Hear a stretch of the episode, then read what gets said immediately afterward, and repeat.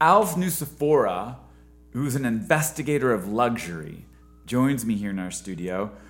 We talk about what freedom means to him.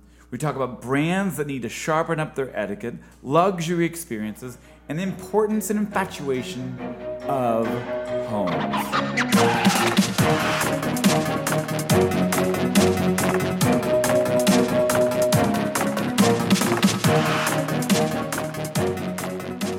Alf, you're the chairman and founder of the Luxury Marketing Council chapter here in Northern California. And that's, if I've got it right, San Francisco, Carmel, Monterey, uh, Silicon Valley, Napa, and Sonoma. Good. And you get, did I get them all? And, and you're also a local, vibrant, and visible community member. I often see you moderating others. Um, do you ever take on too much?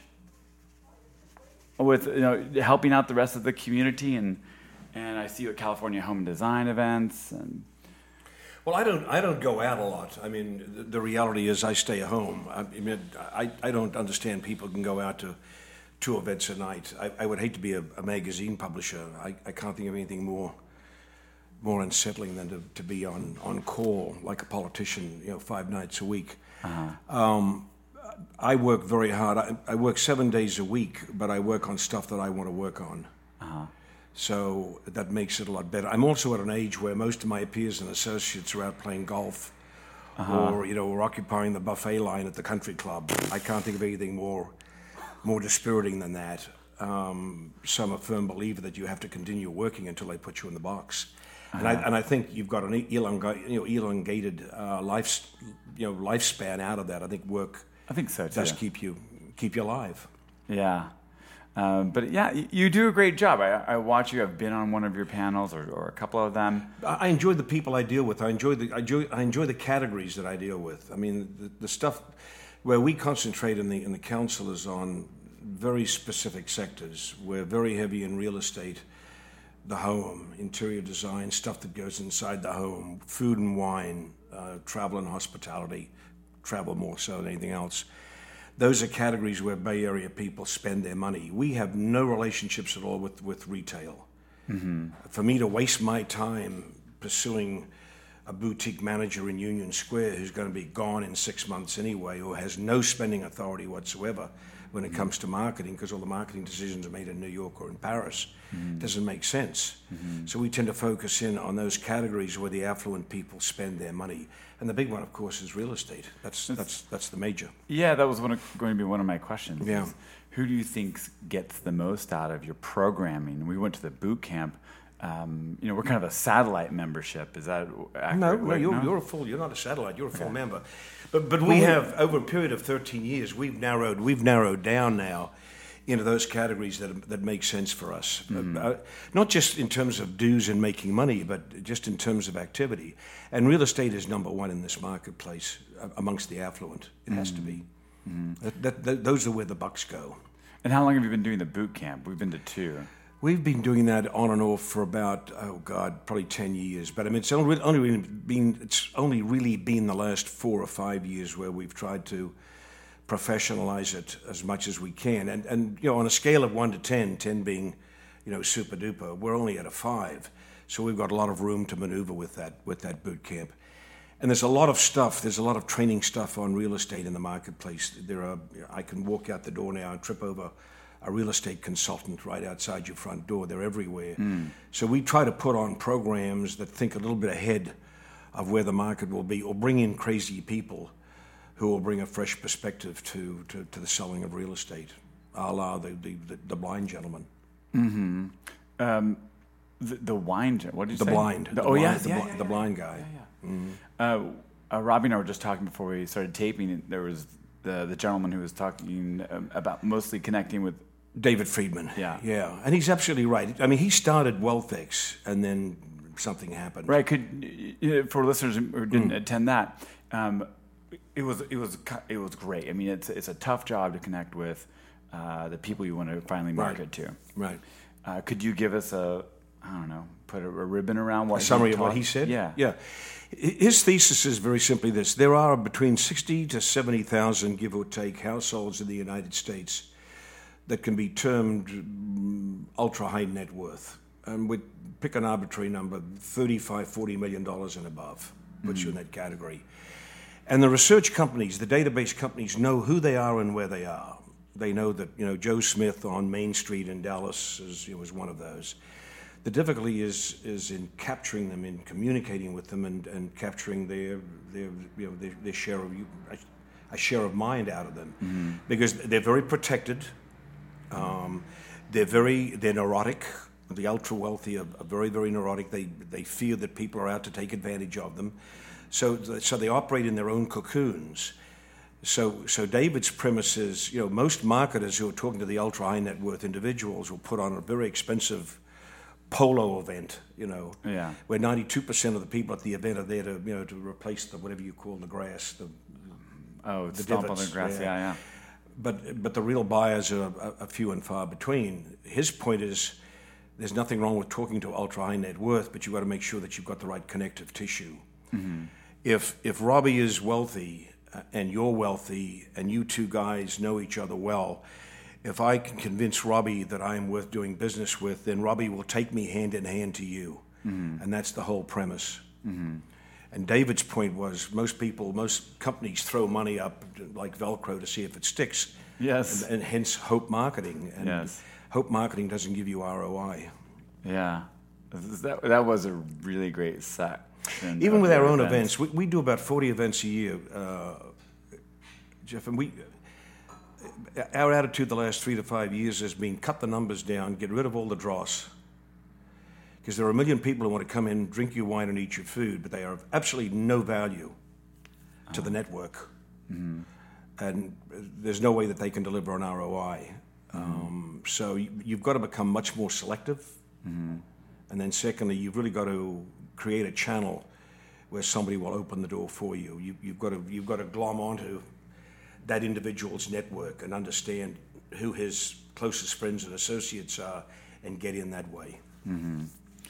Um, what are your suggestions for maybe the, the realtor or the, the interior designer or the winemaker who kind of found, find it uncomfortable to put themselves so forward? Like, I'm asking you to do my bidding and I feel bad about that. Come with me hand in hand to, to introduce me to other people. How do you give, how do you suggest to people to have more confidence and that that's an okay approach or a comfortable approach? Have more confidence. Mm-hmm. That, that's the answer. I mean, you're not going to ask everybody to do this, mm-hmm. but, but there are certain people with whom you've got a trusted relationship. If you've done a great job on a, on a remodel in, in Seacliff, mm-hmm. and the client absolutely loves it and has had an orgasm about it, right? What's to prevent you from saying to that person, oh, by the way, I happen to know that you know Robbie. Would you mind a quiet introduction to Robbie? Of course they're going to say yes. Yeah. Now, if you've pissed him off because you've done a bad job, you get Yeah, the drift. yeah, yeah. You, you, you pick. You, you pick the people who you ask, you make the request of, Yeah. Yeah. of whom you make the request. No, But, but you've also got to be confident. I always remember Oh, yeah. real estate real estate agents taught they uh, not real estate they they teach insurance. They used to teach insurance agents in the old days that you never left a client meeting unless you asked for five leads. Mm-hmm. And I always remember my insurance gentleman in Atlanta. I mean, to- I knew him for 50 years. but He would drive me insane. We'd Yeah. Have, we'd have breakfast and we'd, you know, and he'd say, oh, he'd say, all right, and he'd take out the pad. Where are my five leads? I'd say, Kurt, leave, on, me, man. leave me Yeah. alone. But he wouldn't let me leave until I gave him five names. Uh-huh. I'm not suggesting you do that, but it's a very interesting principle or discipline. Yeah, well, it's uh, the pre-approach part of the sales cycle, right? Approach, and then come back to pre-approach again. Um, you interview people all the time about luxury. Right. What is uh, what is luxury to you? And are you a luxurious person? Well, I'll, I'll answer that. I'll answer that later. Jeff, I think there's I think there's an interesting shift really going on um, with the consumption of luxury, and I've been saying this more and more, and lately, and I think I'm on the right track. I, I'm starting to pick up signs and signals and heat waves from various sources. Um, the old notion of conspicuous consumption, i.e., you and I are going to go out and buy a Bentley, and we're going to have a four hundred dollar thousand, four hundred thousand dollar watch on our arms, and we and we're going to summer in Gstaad or whatever it is. I- I think those days are gone. There are a number of people who will do that. I've got friends who live that way, but I think I think they're very much in the decline, uh, particularly amongst the boomer class, because as the boomers are getting older, and as mortal- mortality issues start to occupy their mind, i.e., am I going to live much longer? Mm-hmm. I think the acquisition of, of, of, baubles, bangles, and beads becomes uh, highly irrelevant in those years. Mm-hmm. Um, I think I've been a firm believer that what happens on the West Coast migrates east. It may take a decade to do that, it may hmm. take a generation to do it, but it always does. The societal values that Donald Trump, notwithstanding, I mean, Trump is a vestige of you know of, of Paleolithic, you know, Paleolithic times. I mean, he he'll die, and and somebody else will replace him. But the trends start here, and they'll migrate migrate east. And and one of the trends I've noticed here from day one when I arrived in the Bay Area to live in 05 was just the notion of of authenticity and um, just lack of packaging. Um, I had Brioni suits and Armani. I, I threw them all away. I gave them to Goodwill. I haven't worn a suit in ten years. Oh six, yeah. Um, mo- most of my meetings are like you, are jeans. Yeah. I mean, I'm in Napa all the time. If I was to turn up to Napa in a, in a jacket, I mean, they would, they, they wouldn't let me across the uh, right. the Oakville Road. So there's a change. There's a change in the consumption of of of wealth and it's no longer acquiring things. It's it, it really is spending money on those experiences in life that help elevate the quality of your life, that bring you closer together with family or with the people with whom you care. Mm-hmm. Uh, it's giving your money away to causes that are important to you. Um, it, it's a move. I use the analogy it's less important to go into Shreve and buy an expensive bauble I'll spend the same amount of money going to Burning Man for a week mm-hmm. or going to a TED conference down in Long Beach for three days, right? Mm-hmm. Or I'll spend, I'll think nothing of dropping 50 grand on a multi generational vacation where the whole family gets together and we fly first class and we do it the right way. Mm-hmm. So, so that's the first move. And mm-hmm. That has a bearing upon marketing here because all those traditional French luxury brands I think uh, I, am to a certain extent in decline. Mm-hmm. Well, there's a saying, you know, your life is the sum total of the people you meet, the experiences you have, and True. so forth. Why do you think the switch? Like, what turned off material?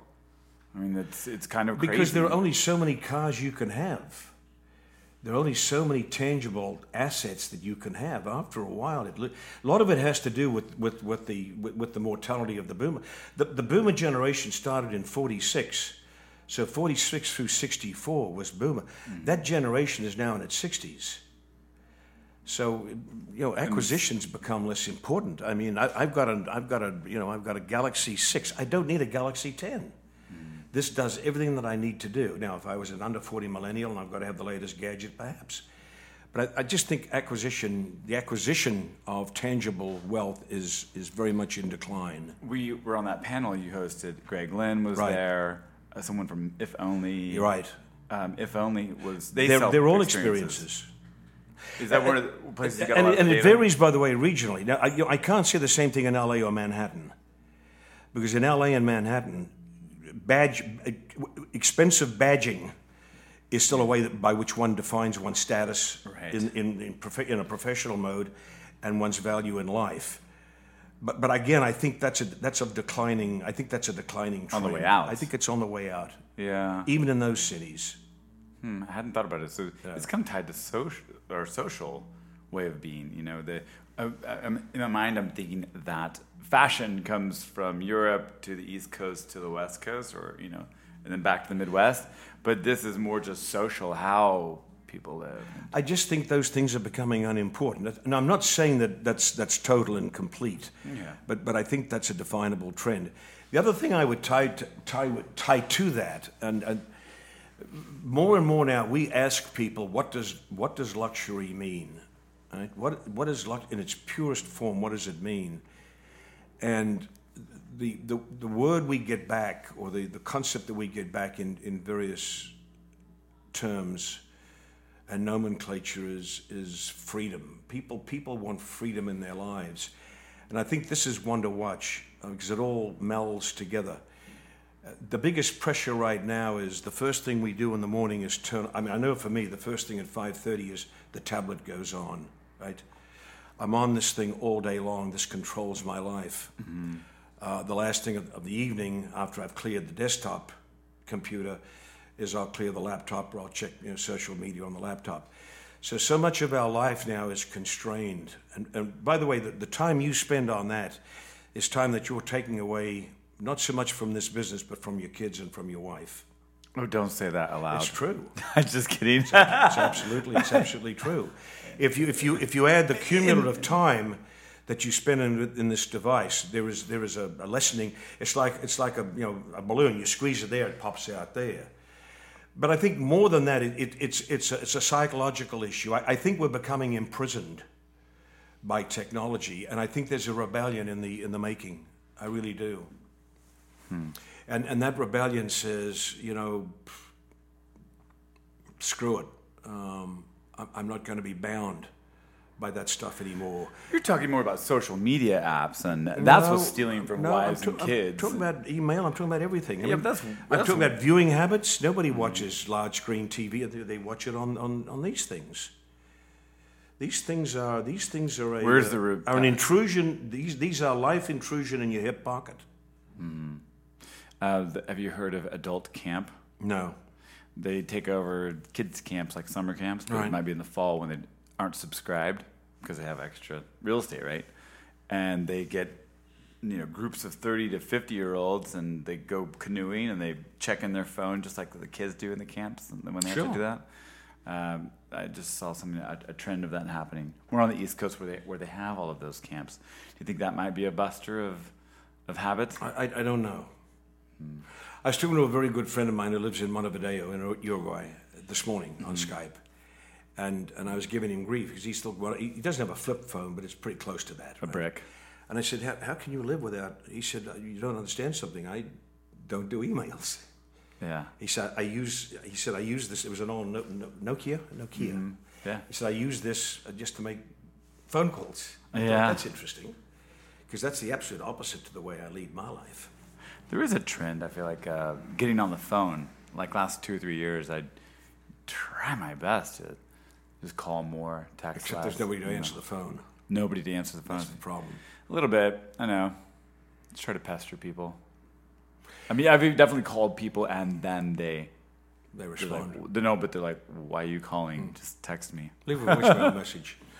I had, a, I had a guy in New York who was a, a the, the, top producing attorney at a large law firm in Manhattan, and he lived on the road. Uh, Monday he was in Miami. Tuesday he was in Dubai. One of these guys who loves to travel, and he said he calls his top five clients every day, every day, mm-hmm. wherever he is in the world. And I said, Marty, you know, you're calling at 3 a.m. in Dubai. It's you know, 6 a.m. He said, that's not the point. He said, I want to leave a voicemail message to let them know that they are the most important thing in my life, and it doesn't matter where I am, they're always on my mind. Wow. I think that's absolutely actually aberrant behavior, but it's, it's an interesting notion. but but back to the point. What, what's this notion of of freedom? I call it getting. It's a contemporary version of going off the grid. Uh-huh. Right. I see no trend like that. I have to be honest. Don't you escape to, to Sonoma? Don't you have a house in Sonoma or something? Yeah. That's getting off the grid. Yeah. No, but I see no trend of like totally getting away from your. Well, family. I don't mean Ted Kaczynski. Uh, we're going to yeah. use. Uh, we're going to go into a cave. But I'm talking about the notion of of, of being unrestrained. Yeah, I, I think of bringing freedom back into your life. I think I'm doing that. It takes a lot to like like you just suggested. We'll get up to Healdsburg and I'll plug it in and I'll leave it in the right. kitchen. But if I'm here in the city and I'm kind of running around, I just tend to keep but, it on me. But it takes like a couple of factors. But the fact that you got in the car to drive to Healdsburg is going off the grid. Yeah, yeah. And I'm hearing more and more of that. People who've got money now are putting their money into second homes, and they're not opulent homes. Mm. They want an escape. Oh yeah. I hear that all the time. I Ideal. want an escape. And when I go to yeah, Healdsburg yeah. or when I go to you know whatever. I feel as though I'm reborn. And all anyway. these, lu- and all these luxury items that, that I agree. I, I see it as experience. I mean, I don't really care. I want to have a really nice pattern, but I don't really care about the name brand right. on my shirt. Just don't. I'd much rather you know, you know, have these experiences. I'm going to go to a concert tomorrow night at August Hall, you know, and see uh, Weezer, but That's they're not exactly called Weezer anymore. about. Yeah. The more interesting issue is what about what about under forty millennials? I, I'd be anxious to see how they behave when it comes to, to wealth. I don't I don't know yet. it's what- too early. But of the wealthy, do you think that real estate seems to be because real estate in a way is experience? yes, it is. You know, like it, you can invite people over. Yes, with a is. five bedroom house, you can have a bigger uh, party that night. No, but it's not. I don't think it's. It may be in your cohort, but in the cohorts I deal with, the, the value of the home is to create a, a, a more glorious cocoon. Uh, That's what it's about.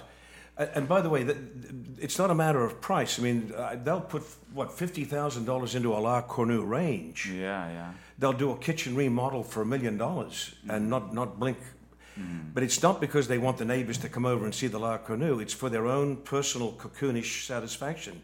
It's for the satisfaction of them, their family, and their very close friends. That's right. I, Which is a very European concept. yeah, I'm not. I I'm not add. saying. Um, yeah, that's exactly right. I mean, the more that's a one luxury item where I love fixing up our Right. houses. Uh, for me, when I come home, it's actually actually it's my trades. How could I could not come home to a nice place? It would drive me crazy. But um, I love having my close friends around for dinner parties, for cookouts. Well, the operative You- word is close. Yeah, yeah. Hmm. I, I, I said friends earlier, but I do mean you know close. Um, but that's luxury to me to be able to have friends over and To you me, know, it, and it's, cook it's and opposite buy say, a Dee Dee. Wilsey who's doing, you know, 15 soirees a week for members of, you know, San Francisco society. Right. Think, think of the home as an expensive cocoon. Yeah. And I let And you- people. and you it's want to big enough for cocoon. it's big enough for my friends to come cocoon out with me If they want. if they if they so choose. if you want to allow them. Yeah, yeah. Well, I do. Do you like to entertain? No. Sounds like not. No. Your cocoon is your Nobody gets into our house. Our house is our home. Nobody comes into our house. Ah, Ever. huh. Won't permit it. How long has that trend been going? Forever. Huh. That's That surprises you? Yeah. Why? I'm out touching people all day long. Uh-huh. Why do I want to touch more people in the, in, the, in, the, in the confines of my home? That's all I do all day is talk to people. Yeah. I don't want to see you all when I I go guess home. you would you, you would you would know what imagine that uh, you would imagine that if you're such a person that, No. that can operate in, an, in an activated community role way, that you're also a people person in the rest of your No, life. home is private. Well, I'm going to run a run a test on that and see if the how many more people are exactly like that because it's not something. We're in the minority, but there are some of us. Hmm. Hey, so I I have a top researcher on our team. Uh-huh. And we found that uh, if you were not in your current profession, that you would be um, a few things: Oh, yeah, I remember that. a fighter pilot, Mm-hmm. a dog breeder, Hmm. movie producer, animal shelter manager, national talk radio host, uh, and a hardware store owner. Let's go by. Let's go them one by one. I'm most infatuated with hardware store owner, What, what was the first one on the list? um, fighter pilot. I, I used to be a pilot. I, I had a I had a private pilot's license, but I got I had a heart attack when, in my 30s. Yeah. So the FAA will will just not let you fly. So I had my, my paper torn up. Um, but I've always wanted to get behind a really fast plane. Yeah. Uh, that that to me, I mean, to, be able to get ride back seat with the Blue Angels would be unbelievable. So, Did you do that? No. But, Yet? But yet, not. But it, it'll happen one of these days. Who do we know? This is going I'll, to I'll be find somebody. What's your next one? uh, dog breeder. Oh, I love dogs. Don't you love dogs? I like dogs a lot. I don't love dogs. You don't? I like dogs a lot. I we don't have kids. Yeah. Uh, do- dogs to me are much much more preferable than kids. no, I, that's all that is. That's dog love. but you've never had a kid start to carry their own backpack through an airport in, No. in Berlin. You know, No. it's like starts to get really cool. no, And you're like, go help your sister. but I can get a dog to do that too. I mean, you know. But, um, all right. Um, What were the others? Movie movie producer. You know, I, I, I always, I, when I came out of business school uh, in in Boston, I, I had thought about literally getting on a plane and, and heading out to the West Coast and getting a job in, uh, in William Morris mailroom. Um, because I, outside of all the all the foibles of, of the trade, of, of all the nastiness and bitterness and you know and misogyny and the bad things that happen, it is a legitimate ad, outlet for creativity. Uh, particularly sure. if you're not a creative person, as I'm not it's the next best thing for, for the uncreative to sort of dabble in creativity. And I think I think it would have been an interesting. le- The only the only concern I would have had is I think I would have turned into a very nasty human being, as most of those seem to be. The ones I've rubbed shoulders with who come out of that out of that. Because they have to be They're sharp just bad people. They just it's a bad business. To, because they have to fight so hard. I don't know. because It's well, it, it, it brings. I suspect it brings out the, the worst elements of the human nature: greed, narcissism, ego, all those things. You know. Bright lights. Yeah. Uh, But, said but a lot of fun. Yeah, I mean, you you produce something that's beautiful and lives longer, just like this podcast. It lives in perpetuity. Quick story. Um, Bruckheimer. Uh, Bruckheimer had a, a famous Hollywood producer. Jerry Bruckheimer had a had a partner, a producer partner, Don Simpson. Um, Simpson came to fame uh, with Top Gun, with all the Tom Cruise crap, Days of Thunder, right, all that stuff. And I was out at I was out at a place called Canyon Ranch in the '80s in Tucson when they had they were still a small brand and nobody knew who they were, and it was an old dude ranch. And we were out hiking through the chaparral or all that stuff, but we were out and there were like three of us hiking, and one of us was Don Simpson. And he said, uh, he's, I said, why are you here? You know, you're a Hollywood guy. He said, oh, I'm in a bad state right now. He said, uh, I'm not happy. He said, I'm making a million dollars a day, but I just don't feel complete. and he was serious. I mean, he, and he was, Yeah. he's in the middle of drug problems, and uh. I think his history was one of drugs and hookers and all that sort of stuff, like very Charlie Sheen. Uh-huh. But, but that's the impression I have of the Hollywood. Uh-huh. The guys on the top are the Yeah. most deviants. Yeah.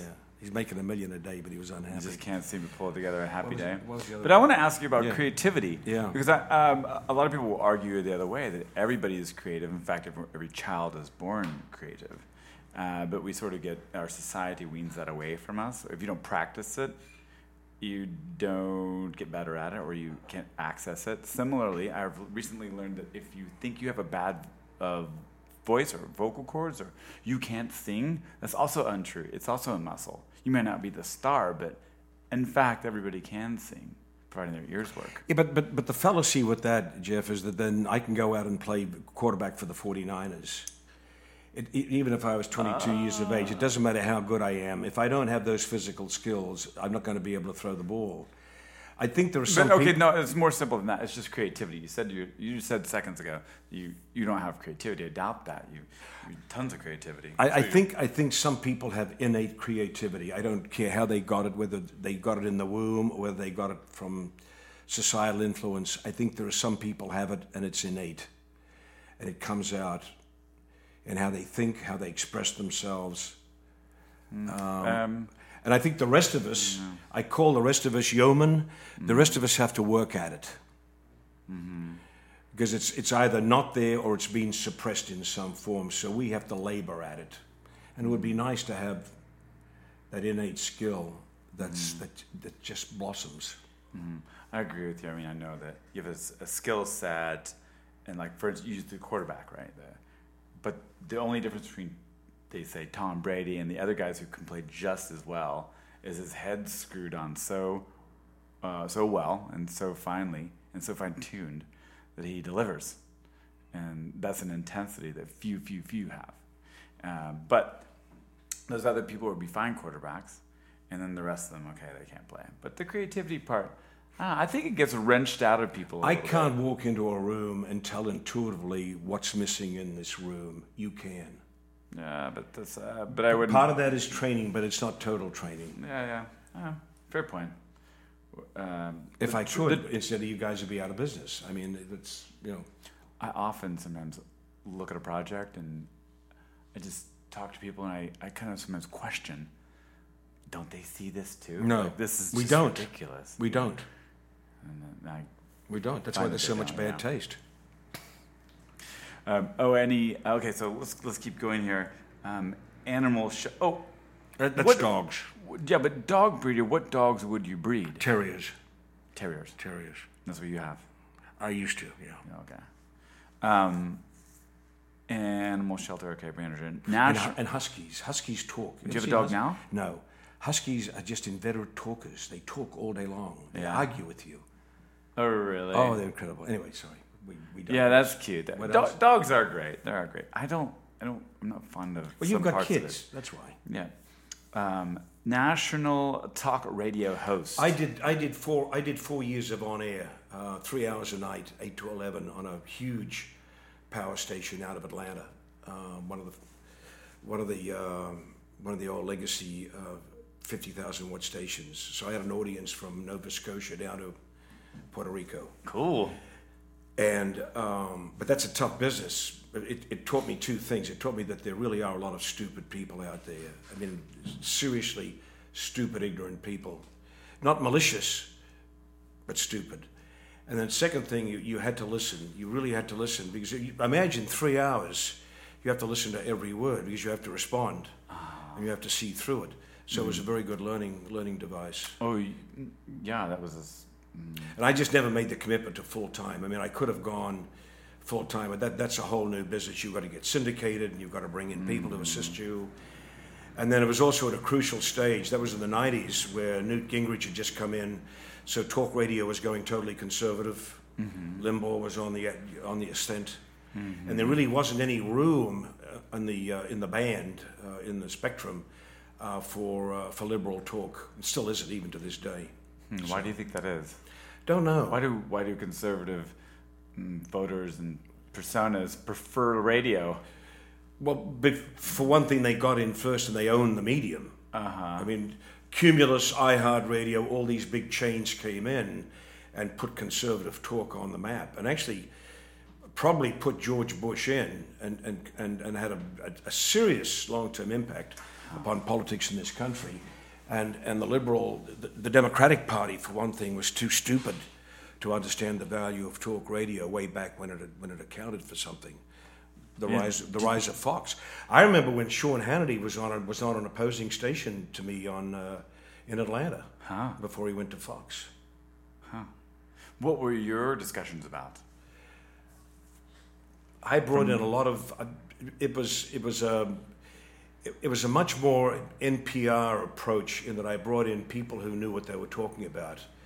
But I was very agnostic in the sense that I would bring in conservative, liberal, everybody. What I tried to do was to get to the bottom of things. And we were very eclectic in the grounds that we covered. We covered everything from religion, politics, sports, sex. We did a lot of stuff on sex. Um, and we had we had big numbers. Cool. Yeah. So Uh, is there one of the NPR hosts that you enjoy listening to now? No, not really.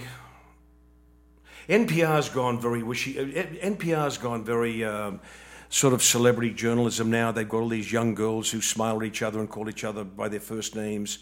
It's lost a little bit of its edge. It's a shame because it was the only reputable source of opinion out there. I mean, where else are you going to get broadcast Uh, opinion? what do you read for politics and news right now? I have a trifecta approach.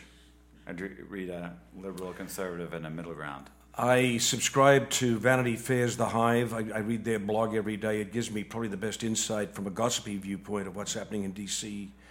I read the New York Times. Um, I read select articles from whatever's out there, The Atlantic. Um, it- I, I pick up most of my reading now off, uh, off online sources Foreign Affairs, um, Politico, The Hill. Um, I Sounds like not the mainstream. CNN, I read CNN every day. I watch a little bit of M- M- MSNBC. I refuse that. Of, I have never once turned on Fox News. Really? I refuse that of principle. I, I think they're. I just think they're a cancer. I totally agree, but I read them almost every day to You're- get you're the better man headlines. than I am. Well, I do it so I can see what I think is the message from the wrong side. I come from Atlanta, Georgia. I have relatives in Atlanta still. I know what the wrong side is like. I spent 37 years there. Uh-huh. I don't need to be reminded of it. Did you move from Atlanta right here to to here, Area? yeah. What was the impetus to move here? Retirement and a better quality of life. Ever lived in Atlanta? No, Well, then- driven through. Th- Think, think Houston with a side dollop of Dallas, and that's Atlanta. Um, what the, what's with the hardware store owner? You'd like to be a I just, I, I, I just like retail. I like digging through things. I like going into old, what do you call those old um, magic stores where you buy, you know, those Oh, I don't know. Yeah. Trinket stores. I don't know. plastic dog doo doo and. Oh know, yeah, and- Spencer Gifts. When I lived in grew up, there was a place called Spencer Gifts. It was a chain.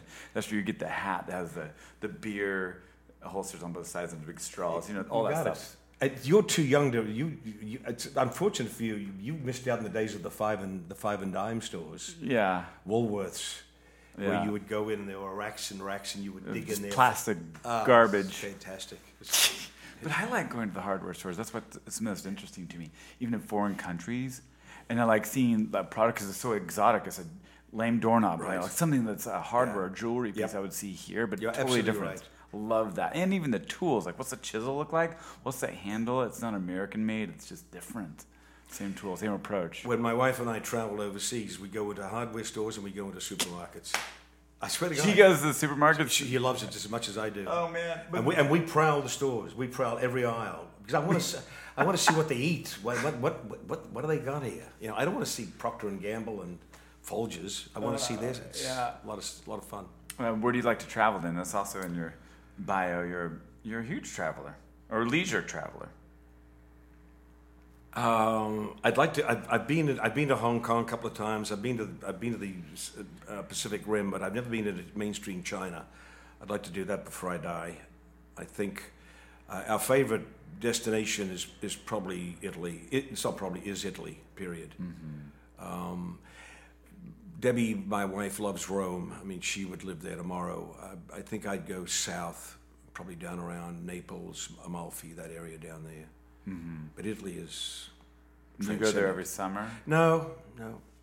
Just a couple times. I, I kind of took you for when I read this. I, was thinking, well, you know, Alf's like trekking through Siem Reap and northern Cambodia, and I've, I've been to those areas. I've been to Cambodia. I've been to Chiang Mai. I've, I've, I've, I've done a lot of that in, in younger years. I mean, I've traveled most of the world.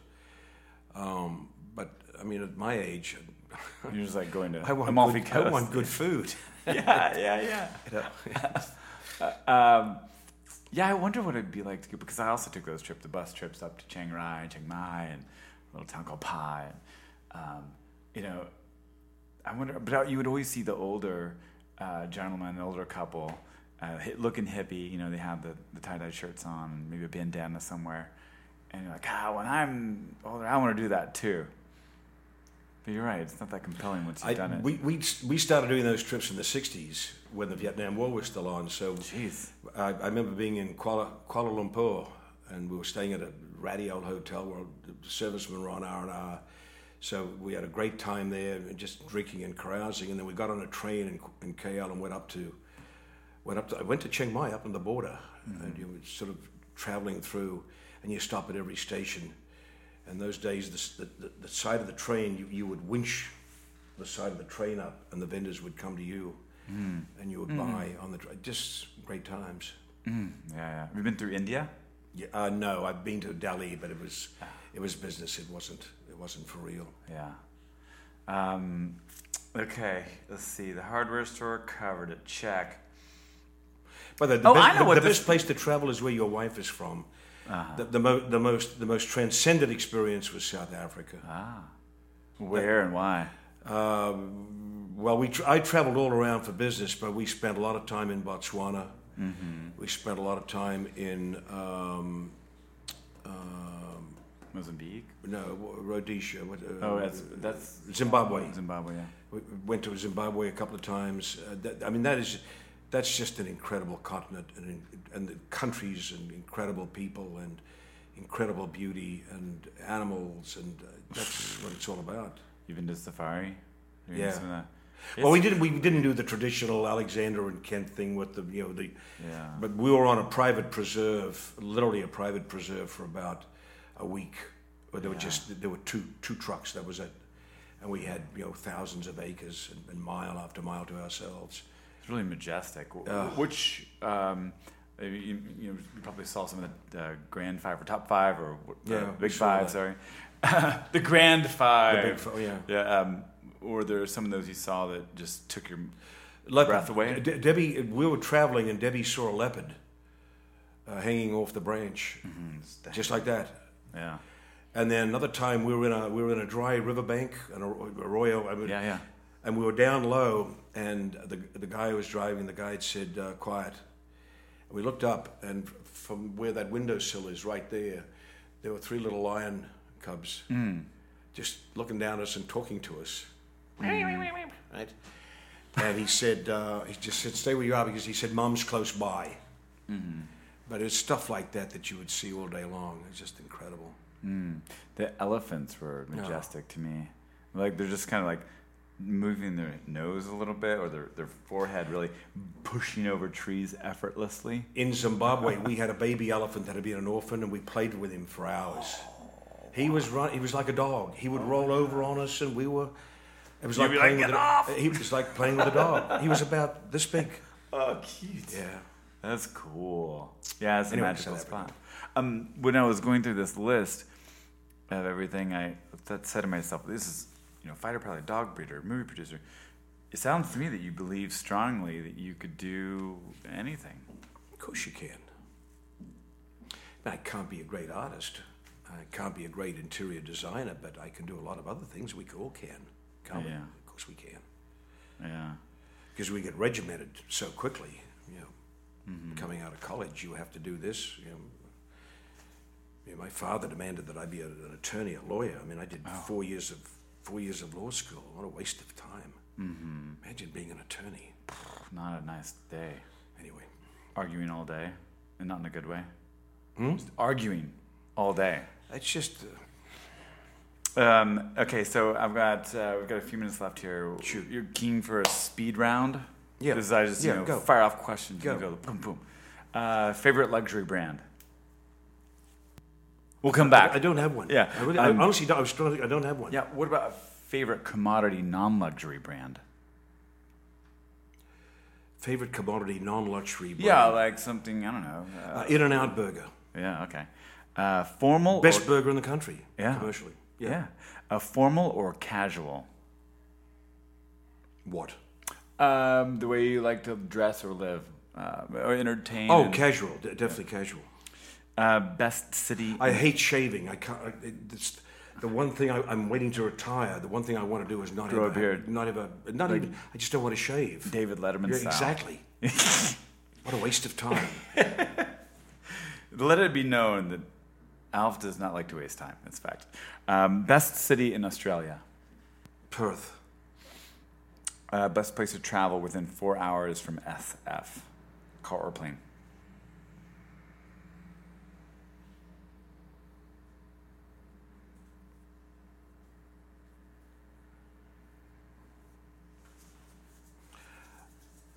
Uh, for me, wine country. Still, still wine country. You still you like St. Helena?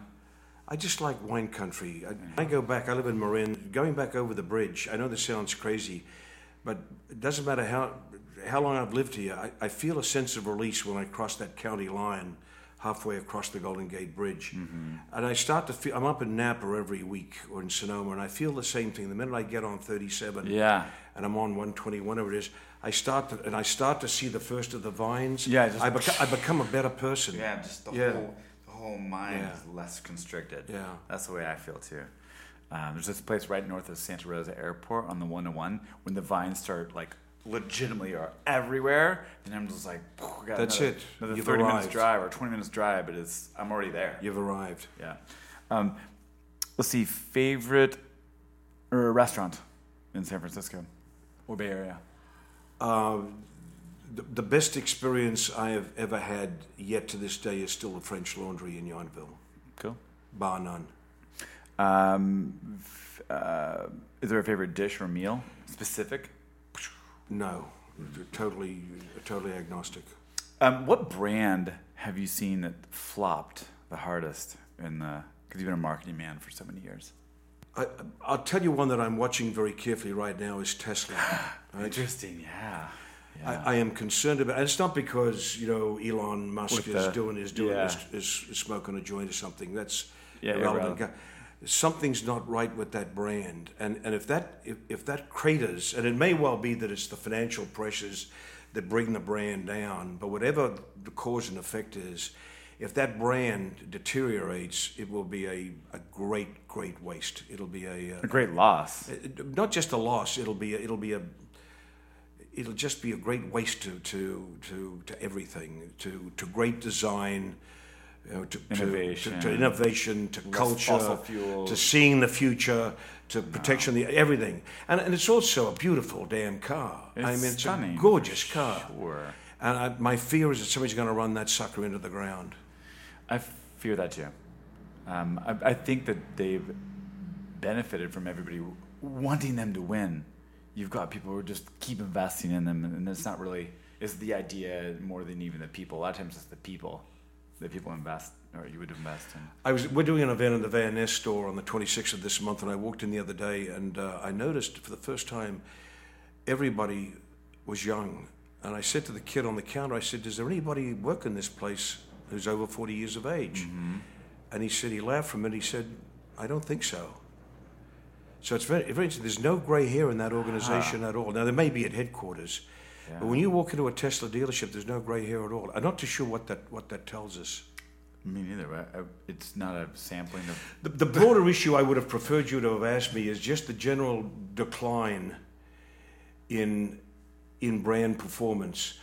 I walked into an Office Depot one morning last Saturday at, at 9:30, and I had a simple question, and it was I went to the print department, and it was very obvious to me that I was being a nuisance Uh-huh. to that woman behind the computer because she was more concerned about what the hell was going on with the computer. Mm-hmm. So I got out, I walked out, and I went up the road to Staples instead. Mm-hmm. And I spent my $200 at Staples. Mm-hmm. I see more and more of that happening. I, I was delivering I was delivering magazines. I put on jeans and I was delivering magazines and certificates for our Leading 100 program coming out of the, the event after the 16th of August. And I, I batch them up and I'll drop them off at, a, you know, at, at the headquarters of the brokerage. I did something like five or six deliveries. And in half of those instances, when I walked in, the little old lady, normally an old lady behind the counter, took me through the social x ray business. Oh, look at him. What's he doing here? I'm sure he's going to try to sell something. What's he carrying in his arms?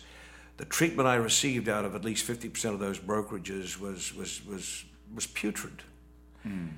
Now, in an environment where nobody dresses in briones, how is she not to know that I wasn't coming in?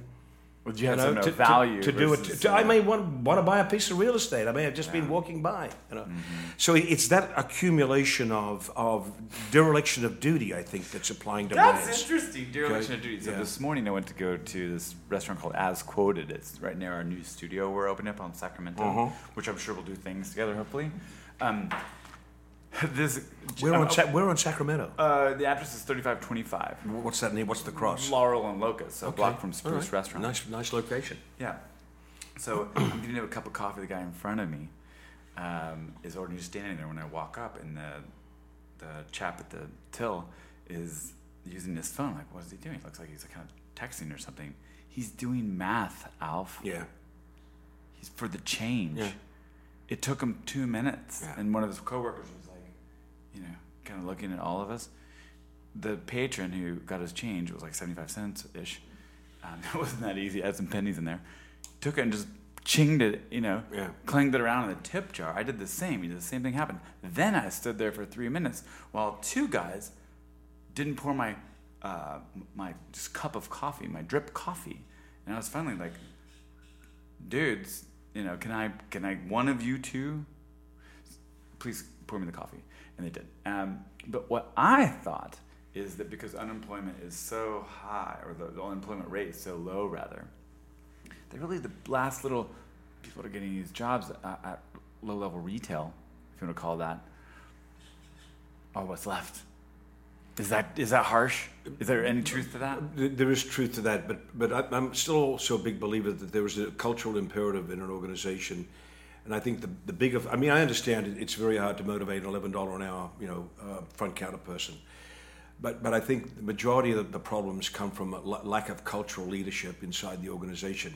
It's the old Sicilian proverb that the fish decays or rots from the head down. Right. And I and I think organizations that have that bad component you, I can go on forever. United Airlines, a once great brand that is now a shadow of its former self. You know, uh, we're, we're, we're, we're, we're burdened in this marketplace with one supermarket chain, Safeway, which is the worst. If, if you were to go see a top end Publix supermarket in the South, the difference is like it's like light years. Um, and I, I've never understood what it is about the Bay Area that we accept that sort of laissez-faire, manana, I don't give a shit routine. I see it everywhere. I think I said this to you before. I'm, I'm very punctual. I'm always five minutes ahead, at least, of an appointment. That doesn't apply here in the winter. People show up. Oh, you know, I got uh, uh, ten minutes late, fifteen minutes late. It's very interesting. Oh, that's the message to all the, the leaders of organizations to sharpen it up, man. I don't think they care. Uh, they they should. I don't think agree they with care. you. T- tell me a store in Union Square that you admire. I don't go to Union Square. Well, go in, go in one of these days. That, that's, that's essentially an hourly worker on commission. And you walk into these stores, and first of all, they, they again they social X-ray you, and then it goes it goes downhill from there. Anyway, I didn't mean to, No, no, no. Well, else? tell me. Um, then this will be this will this will be a, a great pod snack for for everybody. Um, tell me what your favorite room. It's what I ask everybody. Favorite room in your house and why?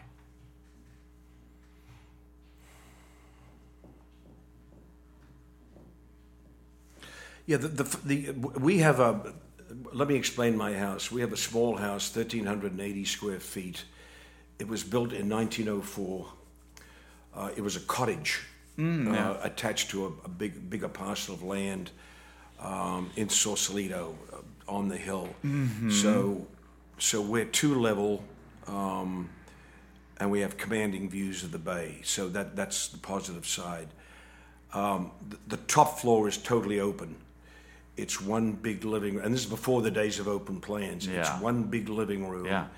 uh, with a that leads onto a, an external patio that's open most of the time, and a very small kitchen that again has a commanding view of the bay. That would be my favorite room. Downstairs is to sleep and to bathe, to brush your teeth, and to and to, and to work.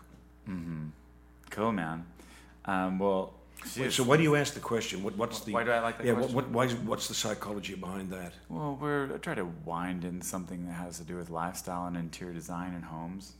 You know, people have a passion about um, these lifestyle um, topics: the wine, the the, the homes, uh, what fabric or colors they might like, and everybody has some sort of opinion. Let me throw you some tangential stuff, though, on this point, if, if that's who we're talking to.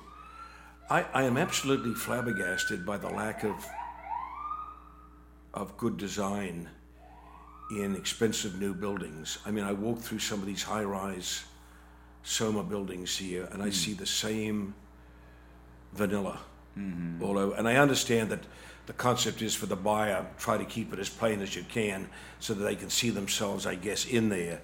But I'm, I'm just surprised at, at, at the lack of design. It, it's very. You're talking about the unit. Yeah, the, the or, or units the lobby. and the building, the whole thing. Uh-huh. And I- I'm I'm surprised how, how rare it is for my heart to skip a beat when I walk into and I walk into a lot of expensive mansions on Pac Heights. Mm-hmm. The same thing. And I wonder why that is. And when I go to open houses, I see the same thing in open houses, admittedly unstaged open houses. But I, it's just there seems to be a lack of, of, of not good design of, of design that makes the heart beat. Are you speaking to homogeny? I mean, is that what you're kind of I don't know. suggesting? Yeah, I don't know the. I was at the, The- Filoli. Well, we were at Filoli Estate yesterday. Yeah. I sort of I spent my time wandering through the building just when nobody was around. That must have been, that must have been the way to live, right? It's pretty cool. Yeah, I mean, th- uh, to me, I look at a renovation project when I walk in there. To be honest, the, the, the furniture and you Oh, know, I yeah, just, I just it- can't handle it. But but but the bones of that place. Oh gosh, the bones of that There's place. nothing more fabulous. Do you imagine than that? a giant home like Yeah, that. that must be something. Yeah. I admire that the family, I don't know when they turned it over, but I want to say in the 70s or something, they were like, you know, this is for everybody now. Did you see it? cool. uh, you got to go. Yeah, for That's Filoli. cool. No, but but uh, again, I, I'm surprised how often, even the decorator showcase I go to, Jeff, and I, and I go in with, with, with open heart and open mind, and I walk out thinking, ah, But did you go up to the master bedroom this year? yes, I did. I saw. it. And just tell me how many beats that heart skipped. There were a couple of special rooms. That, that actually was one of the rooms. There was another. The other. The other thing I liked about that building was the actual the. Uh, maybe Melanie Coddington, who- whoever did as you walked in up the staircase. There was something sort of interesting about this. I can't recall. Champagne room. It was. I don't know. It was, It was it was interesting. colored. It was sort of interesting.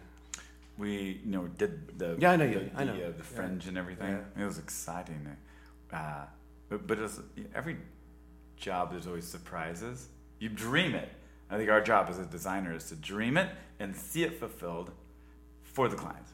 You know. You you created magic with a very very difficult building. Yeah, yeah, yeah. But that there's always a surprise, That Was my point. and we thought that the fringe was going to be like mind blowing, radical, crazy feeling. And soothing. All the, the simple color palette in the end, though layered, was was quite you know hey it wasn't clean contemporary, but it was all, it was also very very easy on the eyes with all that pattern still because of the simple color palette I think.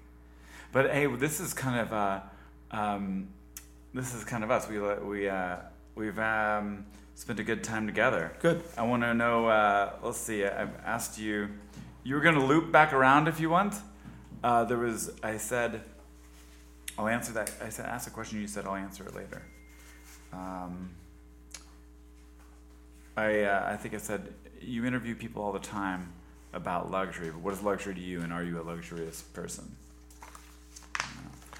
Um, luxury to me is exactly what I alluded to earlier. Luxury to me is is freedom, uh, freedom from everything, freedom from things I don't want to confront, freedom from the people I don't want to have to deal with, uh, freedom from obligation, uh, freedom from financial pressure.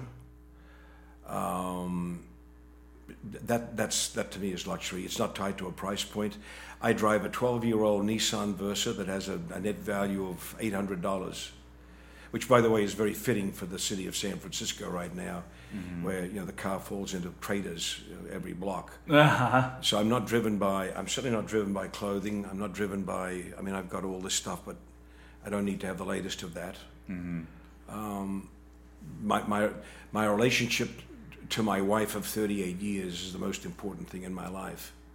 Then after that, it's the things that, that will hopefully give me some comfort as in my in my remaining few years. Wow. Yeah, with your uh, amazing view and uh, commanding view, I guess you'd say. It's not even that. It's it's just I, I would like. I mean, at my age, I, I mean, I can start to count the years off. I mean, if you use the actuarial tables, I know how much time there is left. So to be ashamed to go in the box and you know and having done the same thing. Wow, for sure. You know. Uh, Alf, you have uh, you're such a wicked smart man, and it's so No, fun to spend time older. with you and and uh, learn a little bit more about maybe wh- how your questions get formulated. Even by sitting here, I've watched you perform in a way that is investigative and clever and intellectual. And be- so it's good to hear. because the thrill I, the thrill I get out of it now, Jeff, is is is knowing how you operate. At its worst, it's. I mean, I've often said privately, I watch the rich all the time, and to me, it, it literally is a field exercise in watching in watching the the. Um, um, the endangered species in the zoo. It's watching the animals in the zoo, and I don't mean that maliciously, but I find their behavior to be very to be fascinating, and I want to know about people. This, you know, uh, what you do for a living is a, is an interest to me. Um, th- there's a fascination to me in, in knowing what you guys do and how you how you think and what you just do. I mean, it's it's why I love real estate and interior design, and all the things you guys do around the house. I think that's I think that's a naturally fascinating. Uh, I don't want to say business to be in. It's a naturally fascinating thing to do. Yeah, it's uh, it's one of the hierarchy of needs, isn't it? It's it's the shelter, and it's it's for everybody. So I think that's why you know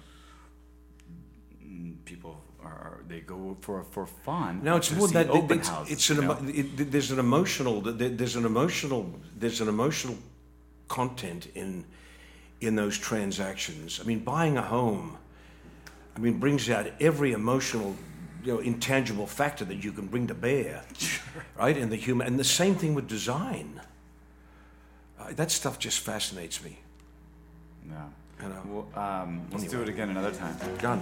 Yeah. Didn't to go. Thank on. you. Thank you.